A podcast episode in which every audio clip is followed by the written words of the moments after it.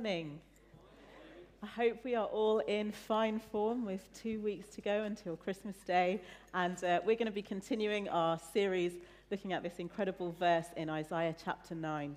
For to us a child is born, to us a son is given, and the government will be on his shoulders, and he will be called Wonderful Counselor, Mighty God, Everlasting Father, Prince of Peace. We're going to be looking at Mighty God this morning, so let's pray. Heavenly Father, we thank you. We thank you for your presence with us this morning. We thank you for the dynamic, active nature of your word, that as we open it this morning, Sunday, the 11th of December 2022, you have something new and fresh to say to us. And Lord, I pray that you will speak to us in these next few moments together. Amen. Okay, I'm going to start with a story. Has anyone ever said to you, You're not who I was expecting? Yes. Well, I have a particularly embarrassing, I don't know why I felt the need to share this story, but I'm going to tell it anyway. So I'm going to take you back to Christmas 2007. I was home from university for the holidays and I got a new phone. And you know, it was back in the day when a new phone meant a new number. So I sent a very innocent message to all my contacts Hey everyone, this is my new number. So please delete the old one. and then my signature sign off, Phoebes, three kisses, and it went.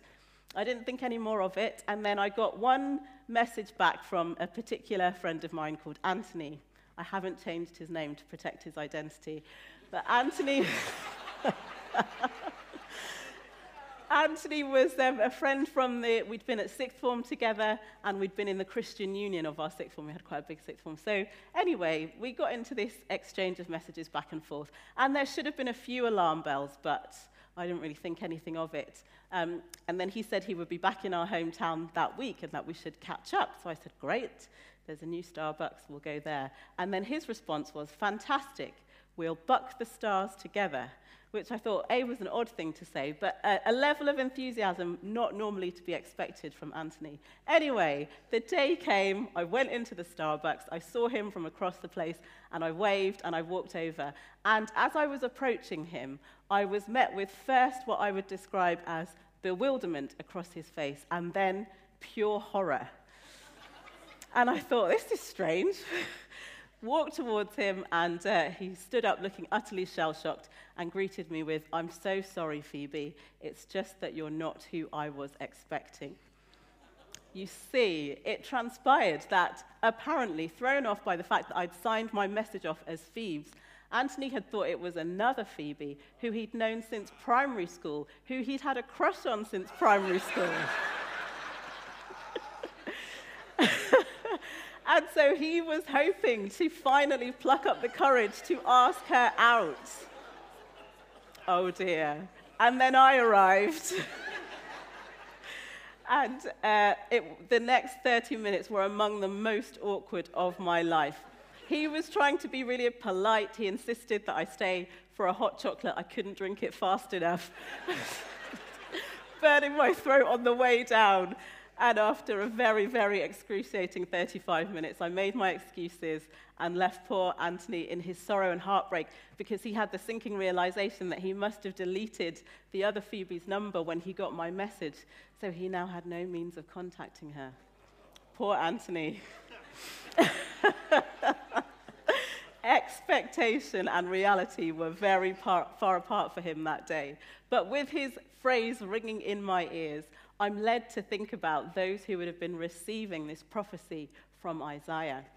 As Pastor Andy unpacked for us last week, into this context of oppression and darkness and the Assyrian regime, the Savior, the rescuer, who is finally going to deliver the people of Israel, is first described as a child, a baby. I can imagine the people thinking, that's not who I was expecting. And in fact, throughout this promised one's life, he was not what people were expecting. But this first description did not sound like the description of a mighty God. Is there anything mighty about a baby? I'm assuming we're all familiar with the concept of a baby. I've brought, I've brought this one just in case. It's not real, obviously. But you know, a baby is really the embodiment of human frailty, isn't it? They are dependent on their primary caregiver to meet all of their most basic needs nutrition, hydration, shelter, waste disposal management, even rest. They can't even sleep by themselves. We've got to rock them off to sleep, feed them off to sleep, pat them off to sleep. There is nothing mighty about a baby. And yet, isn't it incredible that the God that we serve chose to come in such a humble form? In Philippians 2, verses 6 to 11, we read that Jesus, who being in very nature God, did not consider equality with God something to be used to his own advantage.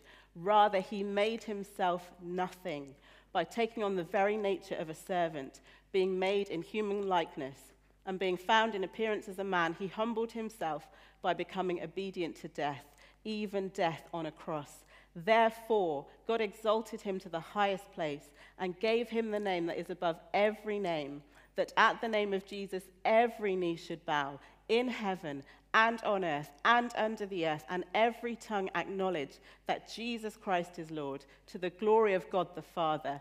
This is our mighty God. So, in this season and in these past few weeks, I've been reading again the Christmas story, and I was drawn to Matthew chapter 2 and the story of Herod. And I'm going to read a few verses for us now. About that time, some wise men came from eastern lands, arriving in Jerusalem, asking, Where is the newborn king of the Jews? We saw his star as it rose, and we have come to worship him. King Herod was deeply disturbed when he heard this, as was everyone in Jerusalem. Then Herod called for a private meeting with the wise men, and he learned from them where the star had first appeared. Then he told them, Go back to Bethlehem and search carefully for the child, and when you find him, come back and tell me so that I can go and worship him too. When it was time to leave, they returned to their own country by another route, for God had warned them in a dream not to return to Herod. After the wise men were gone, an angel of the Lord appeared to Joseph in a dream. Get up, flee to Egypt with the child and his mother. Stay there until I tell you to return, because Herod is going to search for the child to kill him. That night, Joseph left for Egypt with the child and Mary, his mother, and stayed there until Herod's death. Herod was furious when he realized that the wise men had outwitted him. He sent soldiers to kill all the boys in and around Bethlehem who were two years old. In verse 19, when Herod died, an angel of the Lord appeared in a dream to Joseph in Egypt. Get up, the angel said. Take the child and his mother back to the land of Israel, because those who were trying to kill the child are dead. So Joseph got up and returned to the land of Israel. But when he learned that the new ruler of Judea was Herod's son, he was afraid to go there. Then, after being warned in a dream, he left for the region of Galilee. I'm not really going to talk about Joseph this morning, but I do love this incredible account of the solid, unwavering faith of Joseph and what an unsung hero he is. But as I read this story again, I was struck by the fact that what Joseph chose to focus on made all the difference to this family because he was listening out for the Lord and his attention was on the Lord. I think sometimes we are so busy looking at the Herods in our lives that we fail to pay attention to the mighty God, the one in whom all things hold together, who is giving us his help and his strength and his guidance. If I put myself in this story, I wonder if I might have been too busy saying something like, Lord, Herod is so powerful, he's a tyrant. I can't believe the way that he's acting. We're a small family far from home, and now you're telling me he's out to kill the baby. Don't you realize that he'll stop at nothing? And all the while, I might have missed the angel of the Lord appearing to say, Get up, get up, I've got something for you. Certainly, the situation looked mighty. Herod was powerful. But how powerful is our God? To us is given mighty God, El Gibbor, which speaks of bravery and courage and action. But I also think it's sometimes helpful to look at the antonyms of a word to help understand it. And as I looked at the opposites to mighty, three stood out to me powerless, helpless, weak. Have you ever felt powerless? Have you ever felt helpless? Have you ever felt weak? I have all three, even this week. And if you have, I think we're in good company because the truth is, without Jesus, all of us are powerless. All of us are helpless. All of us are weak. You see, we might look at a baby and think, at least I can hold up my own head. But I know that I can't always control the thoughts in my head. How about you? We might look at a baby and think, at least I can feed myself, but I know that I don't always eat what I should, whether that's physically or indeed spiritually. We might look at a baby and think, at least I can get myself off to sleep. But goodness me, how many times do I lie awake, either mulling over the day that's gone or worrying about the day that's to come, unable to take that rest? Maybe the baby and I are not as different as we seem at first. We can all struggle with our emotions. We might struggle with addiction. We all struggle to have control of our sinful thoughts, words, and actions. But the thing about a baby is there's no place for pride. Can you imagine if a newborn baby said, Thanks very much, I've got it from here? They simply wouldn't survive very long. Their relationship with their primary caregiver works best when they approach it from a place of dependence. And I think it's exactly the same for us in our relationship with our mighty God. But I know that dependence is not a popular concept for us because we live in a society that's really made the self God. We are the center of our world and we serve ourselves and we can do it ourselves. You know, we're constantly being told if it works for you, do it. If it feels good to you, go for it. You do you. We're encouraged to be strong and to find our inner strength. We're encouraged to be self reliant because that is a measure of success. And even at the end of our lives, that that's what we should be celebrated for. You know, the most requested funeral song in this country apparently is My Way by Frank Sinatra. And as the great philosophers Beyonce, Kelly, and Michelle sang, the shoes on my feet, I bought it. The clothes I'm wearing, I bought it. The rock I'm rocking, I bought it because I depend on me if I want it. This is the anthem of a generation. I can do it. I want it. I can't trust anyone else. I depend on myself. But this morning, with all the love in my heart, I want us to do two things. And the first is to gain a realistic perspective of ourselves, because I think we need to do that in order to gain a realistic perspective of our mighty God. The truth is that the inner strength that we have comes from Him. The ability to counter our sinful nature, that comes from Him. The transformation that takes place in our hearts and lives is not of ourselves, it's only Him. Only He has the power to change us. When Paul writes in, to the Philippians, he talks about learning to be content in need and in plenty, and he says, I can do all these things through Christ who gives me strength. It is His strength through which we are able to do these things. And he demonstrated his might by taking on the nature of the most powerless, helpless, weak human form. In doing so, he showed us that his ways are not our ways. So this morning, I have good news for you.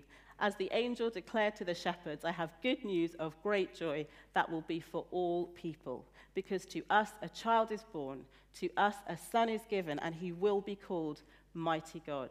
And because of this, you and I can have hope today and hope for the future. And we can have hope because we're not on our own. Earlier in chapter 7 of Isaiah, he refers to this coming king as Emmanuel, God with us. The fact that he came as Emmanuel is the fact that makes all the difference to our state of powerlessness, helplessness, and weakness. And long before the birth of Jesus, King David understood this. And in Psalm 18:29, David says these five incredible words, "With my God I can." He understood mighty God. So certainly as we look at Matthew 2, Herod looked powerful compared to this new family, but his power was nothing compared to the power of mighty God. I wonder what the Herods are in your life this morning, and do you know how mighty your God is this morning? Josh Weedman wrote in his paper, The Messiah in the Book of Isaiah, the storyline of redemption unfolds throughout the Holy Scriptures and reveals God's intent to reconcile people to himself and establish his kingdom on earth. With each turn of the page, we find a piece of his plan fall into place, his promises kept, and his prophecies fulfilled. So I just want to give us three points this morning, looking at three very well known Old Testament stories that point us to Jesus, this coming King, this mighty God, the Son who is given to us. And the first is this To us is given power when we are powerless. The definition of powerless is lacking the authority or capacity to act. And this has taken me to the story of David and Goliath in 1 Samuel 17. I'm going to start from verse 28.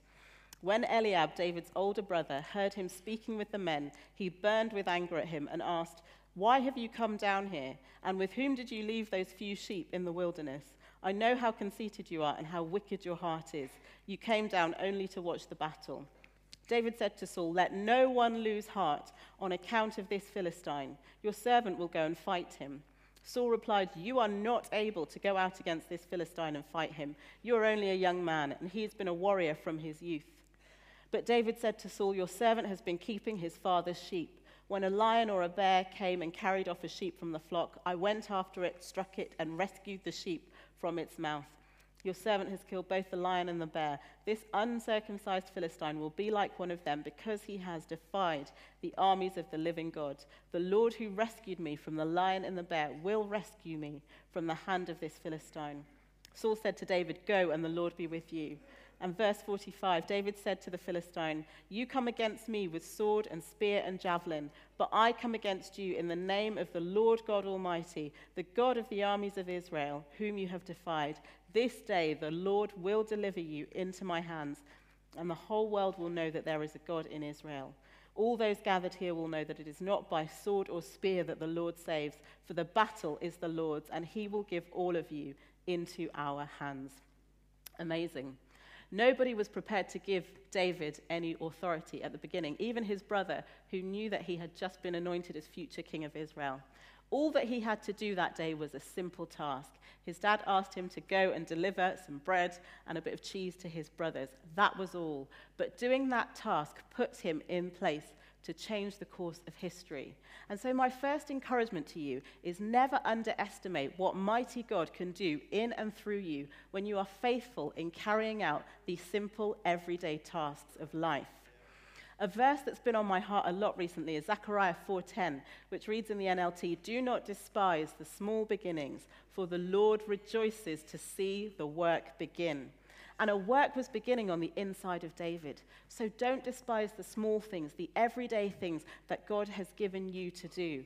Don't look at your situation and the, the everyday and the menial and think, God hasn't given me any authority because the Lord rejoices to see the work begin. And we know that he who began a good work in you will carry it on to completion. As I read this story, I'm struck by the power of perspective. The Israelites were looking at their Herod, Goliath, and they were rendered paralyzed. But because David was looking at mighty God, he was rendered powerful. And that same heart that caused David to say, With my God I can, is what gave him such confidence in the battle. Now, God was able to do it regardless, but their perspective is what made the difference. And so our battles probably won't involve swords and spears, but whatever you're facing this morning, the same is true for us in our lives. Where is your perspective? Because what has power will be determined by your perspective, by your perception. So, do your thoughts have power, or does your mighty God have power? Does your boss have power, or does mighty God have power? Does people's perception of you have power, or does mighty God have power? Who has the ultimate power? Is it any ruling government, or is it this child, this son, of whom Isaiah prophesied, the government will be on his shoulders? We may be lacking in authority, but with my God I can. To us is given power when we are powerless. In the middle of your battles, fix your eyes on Emmanuel. The mighty God is the one in whose authority you speak and act, and the battle is his. Secondly, to us is given help when we are helpless. Definition of helpless is unable to defend oneself or act without help. And this takes me to the story of Shadrach, Meshach, and Abednego in Daniel chapter 3. Starting at verse 14, Nebuchadnezzar said to them, Is it true, Shadrach, Meshach, and Abednego, that you do not serve my gods or worship the image of gold I have set up? They replied to him, King Nebuchadnezzar, we do not need to defend ourselves before you in this matter. If we're thrown into the blazing furnace, the God we serve is able to deliver us from it, and he will deliver us from your majesty's hand. But even if he does not. We want you to know, Your Majesty, that we will not serve your gods or worship the image of gold you have set up. Verse 22 The king's command was so urgent and the furnace so hot that the flames of fire killed the soldiers who took up Shadrach, Meshach, and Abednego. And these three men, firmly tied, fell into the blazing furnace. Then King Nebuchadnezzar leapt to his feet in amazement and asked his advisers, Weren't there three men that we tied up and threw into the fire? They replied, Certainly, Your Majesty. He said, Look, I see four men walking around in the fire, unbound and unharmed. And the fourth looks like a son of the gods. Nebuchadnezzar approached the opening of the blazing furnace and shouted, Shadrach, Meshach, and Abednego, servants of the Most High God, come out, come here. So they came out and all crowded around them. They saw that the fire had not harmed their bodies, nor was the hair of their heads singed. Their robes were not scorched, and there was no smell of fire on them. Then Nebuchadnezzar said, Praise be to the God of Shadrach, Meshach, and Abednego, who has sent his angel and rescued his servants. They trusted in him and defied the king's command, and were willing to give up their lives rather than serve or worship any God except their own. There is no other God that can save in this way. Another incredible story. These three young exiles serving a foreign king, taken as hostages and essentially groomed for civil service in this regime, indoctrinated, and even having their names changed in an attempt to erase their identity. Talk about starting from a helpless situation. And then, once they defied the king, there was no way out. They were going into that fire. And they annoyed him so much along the way that he turned up the heat. The situation was getting more and more helpless. But God was not going to leave them there. And so these three young exiles plus mighty God turned out to be a very powerful combination. We read that they came out completely unharmed, but also that once again the king recognized them as servants of the Most High God. In other words, the sovereign, the powerful, the mighty God. Now, I can't imagine the immense pressure that they must have been under. But ultimately, they trusted in God's might. We know that our God is able to save us and they trusted in his will, but even if he does not. Wow. For me, this story shows that our perspective on how mighty God is is important, not just for us, but for the watching world around us. When we show our faith in Him, our trust in Him, in situations where humanly we are helpless, it gives others the opportunity to see the might of God at work in our lives. See, our confidence in how mighty God is is not just to get us through the sticky situations of life. God has a much greater purpose on the earth. And we know it well, John 3:16, for God so loved the world that he gave his one and only son that whoever believes in him shall not perish but have eternal life. That is his heart. Sometimes the fiery furnace moments of our lives are more about a watching world waiting to see a mighty God at work than they are about us.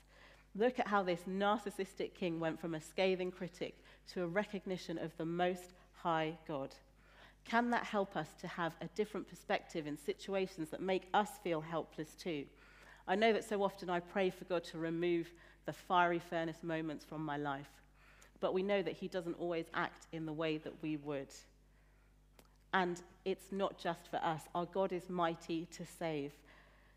Sometimes the, finest, the furnace is about Him bringing others around us to an understanding of who He is, which can in turn change their lives. But in the middle of it all, we can rest assured that God is with us, that He goes through it with us, and that He will give us the grace to endure. Isaiah 43 2 says, When you pass through the waters, I will be with you. And when you pass through the rivers, they will not sweep over you. When you walk through fire, you will not be burned. The flames will not set you ablaze. Life is full of this kind of stuff the waters, the rivers, the fire. Isaiah writes, when, not if you walk through. But what beautiful promises to hold on to in the midst of it. And what encouragement we can draw from these three young men about what God can do in the middle of those situations. With my God, I can. To us is given help when we are helpless. The fires of life are unavoidable. And again, I don't know what you're walking through this morning, the situations you may find yourself in that leave you feeling helpless. But I know that He is with you. That is His promise. His help is available, His protection is available, and that makes all the difference. Sometimes God's might isn't seen in the absence of fire, His might is seen in how He carries you through. And I think this hurting world needs to see what it looks like to walk through fire with a mighty God. And finally, to us is given strength when we are weak. The definition of weak is liable to break or give way under pressure. And this takes me to the story of Deborah and Barak in Judges 4. Now, Deborah, a prophet, the wife of Lapidoth, was leading Israel at the time. She held court under the palm of Deborah, and the Israelites went to her to have their disputes decided. She sent for Barak, son of Abinoam from Kadesh in Naphtali, and said to him, The Lord, the God of Israel, commands you Go, take with you 10,000 men of Naphtali and Zebulun, and lead them up to Mount Tabor. I will lead Sisera, the commander of Jabin's army, with his chariots and his troops to the Kishon River, and give him into your hands. Barak said to her, if you go with me, I will go. But if you don't go with me, I won't go. Certainly I will go with you, said Deborah. But because of the course you are taking, the honor will not be yours, for the Lord will deliver Sisera into the hands of a woman. Hallelujah. Verse 14. then Deborah said to Barak, Go, this is the day the Lord has given Sisera into your hands. Has not the Lord gone ahead of you? So Barak went down Mount Tabor with 10,000 men following him. At Barak's advance, the Lord routed Sisera and all his chariots and army by the sword, and Sisera got down from his chariot and fled on foot. We'll skip to verse 22. Just then Barak came by in pursuit of Sisera, and Jael went out to meet him. Come, she said, I will show you the man you're looking for. So he went in with her, and there lay Sisera dead. On that day, God subdued Jabin, king of Canaan, before the Israelites. In chapter 5, Deborah and Barak sing this song. Verse 2 When the princes in Israel take the lead, when the people willingly offer themselves, praise the Lord. Verse 9 My heart is with Israel's princes, with the willing volunteers among the people. Praise the Lord. Verse 31 So may all your enemies perish, Lord, but may, but may all who love you be like the sun when it rises in its strength. Then the land had peace for 40 years. Another story, absolutely love it. Love the story of Deborah. Barak was crumbling. For sure, he was weak. He was liable to give way under pressure.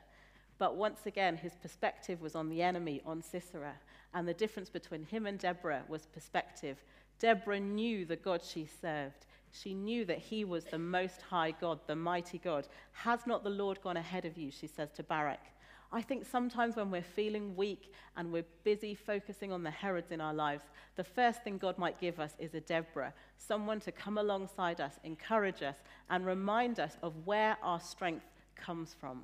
Because we all need reminding of that from time to time, don't we? We all need reminding that it's His grace that's sufficient, that His power is made perfect in our weakness. Barak and Deborah encouraged Barak to lift up his eyes because their help was coming from the Lord. And so, whilst he was feeling weak, God sent someone along to be that re- representation of Emmanuel, God with him. And then we have this final sentence that the land had peace for 40 years, which I find incredible. Not just Barak, not just and Deborah had a good night's sleep, but the whole land had peace because God is mighty. I wonder where our mighty God is waiting for us to step out, to be willing, as they sang in their song, even when feeling weak, so that he can bring about peace or even shift culture on a large scale. Because here, willingness in weakness led to peace, to stability. And surely, if ever our land or our world needed those things, the time is now. So if you're feeling weak this morning, be encouraged. Mighty God is lending you his strength. And my prayer would be that you would see the Deborahs that he's placed around you. To us is given strength when we are weak. And so, as we follow this beautiful story arc, we come to the New Testament, which confirms that Jesus is, in fact, the mighty, all powerful God who created the universe. We've heard it already this morning. John 1 3. Through him all things were made. Without him nothing was made that has been made. And all things were created by him and for him. And in him all things hold together. Colossians 1 16 and 17. Jesus showed that he was the Son of God by his mighty works that he had power over the wind and waves, over sickness, disease, and even over death itself. This same child was born to us, the child towards which the whole of the Old Testament was pointing. This same son is given to us. Now, for sure, he was not what they were expecting the son of a carpenter and an unwed teenage mother, a man riding into Jerusalem on a humble donkey, a man who washed the dusty, dirty feet of his disciples, a man who spent time with sinners, with tax collectors, with prostitutes, with those from hated ethnic backgrounds, with people with disabilities, with people who were socially excluded and marginalized. This is the mighty God. And his mightiest act was the ultimate act of submission. His mightiest act was the ultimate act of sacrifice. His mightiest act was taking on all of the wrong that has ever been done since the beginning of mankind in order to make a way for you and for me to move from a place of powerlessness, helplessness, and weakness to having His power, His help, and His strength in our lives to live out the lives that He has for us. His mightiest act was taking on all of our guilt, all of our shame, all of those internal battles, wrestles of the heart, mind, and soul that can so often lead us down a destructive path, and taking the punishment for all of them so that we could have peace, so that we could know freedom, so that we could know healing. His mightiest act is to give us the gift of grace, completely undeserved and unmerited.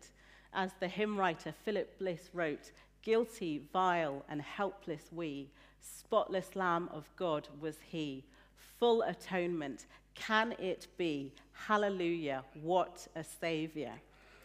So lift up your eyes this morning as you look upon the image of this child born to us, his son given to us. Perhaps he was not what you were expecting. His power in your life, his strength in your life, his help in your life may not look like what you are expecting. But remember that he doesn't view things through the same lens that we do. We know that we only see in part, but in him, all things hold together.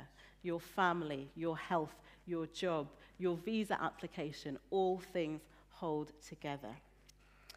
The, the son is born, the gift is given, the debt is paid, it is finished. All that's left is a question will you receive it? How much power are you prepared to draw from him? How much help are you prepared to receive from him? How much strength are you prepared to receive from him? You see, as I look at these three stories, I see that our story is never just about us. It was never really about David or Shadrach, Meshach, and Abednego or Deborah or Barak. The thing that they all had in common is that they were vessels, powerless, helpless, weak vessels in the midst of the challenges they faced, whose struggles were a means by which they and those around them experienced the might of God. It can be the same in our lives if we allow it to be. To us, a child is born, and his name will be called Mighty God. I just want to finish with some words from Psalm 91 as the band come up. I'm reading from the Passion Translation. When you abide under the shadow of Shaddai, you are hidden in the strength of God Most High. He is the hope that holds me and the stronghold to shelter me, the only God for me and my great confidence. He will rescue you from every hidden trap of the enemy, and he will protect you from false accusation and any deadly curse. His massive arms are wrapped around you, protecting you. You can run under his covering of majesty and hide. His arms of faithfulness are a shield, keeping you from harm. God sends angels with special orders to protect you wherever you go, defending you from all harm. If you walk into a trap, they'll be there for you and keep you from stumbling. You'll even walk unharmed among the fiercest powers of darkness, trampling every one of them beneath your feet. For here is what the Lord has spoken to me. Because you loved me, delighted in me, and have been loyal to my name, I will greatly protect you. I will answer your cry for help every time you pray, and you will feel my presence in time of trouble. I will deliver you and bring you honor. I will satisfy you with a full life and with all that I do for you, for you will enjoy the fullness of my salvation. I wonder if we could just close our eyes for just a moment. I think there's nothing more wonderful than living this life with the mighty God right alongside you, fighting the battles with you, walking through fire with you, holding you up in moments of weakness. And if you're here this morning and you wouldn't call yourself a Christian, I want you to know that Jesus, the mighty God, came for you. He loves you. He loved you even before you got here. But all of the things that we do that the Bible calls sin separated us from God things that we think and do and say that hurt others and hurt ourselves and hurt Him. God wanted to make a way to get us out of our powerlessness, helplessness, and weakness. So He sent this incredible gift of Jesus to pay the ultimate price of His own life so that you and I could have life with this mighty God right by our side. Not just today, but every day, not just for this life, but with the promise of a life with Him. While eyes are closed, if any of you are here and you've not ever accepted that incredible invitation, but you would like to, I wonder if you would just raise a hand where you are.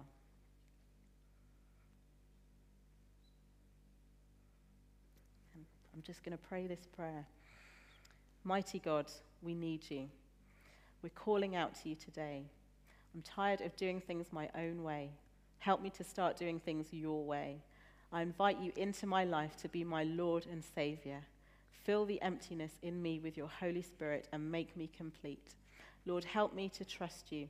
Help me to love you. Help me to live for you. Thank you, Jesus, for what you have done to give me life and a fresh start. It's in your name I pray. Amen. If you've prayed that prayer for the first time, then we would love to pray for you. Please come and see us at the end. And if you feel, any of you, that you are in the middle of the battle right now, that you're struggling, that you're feeling weak, that you need the strength of mighty God, then again, we'd love to pray for you at the end. But right now, we're just going to fix our attention again on worshipping the mighty God together. Thanks, Rob.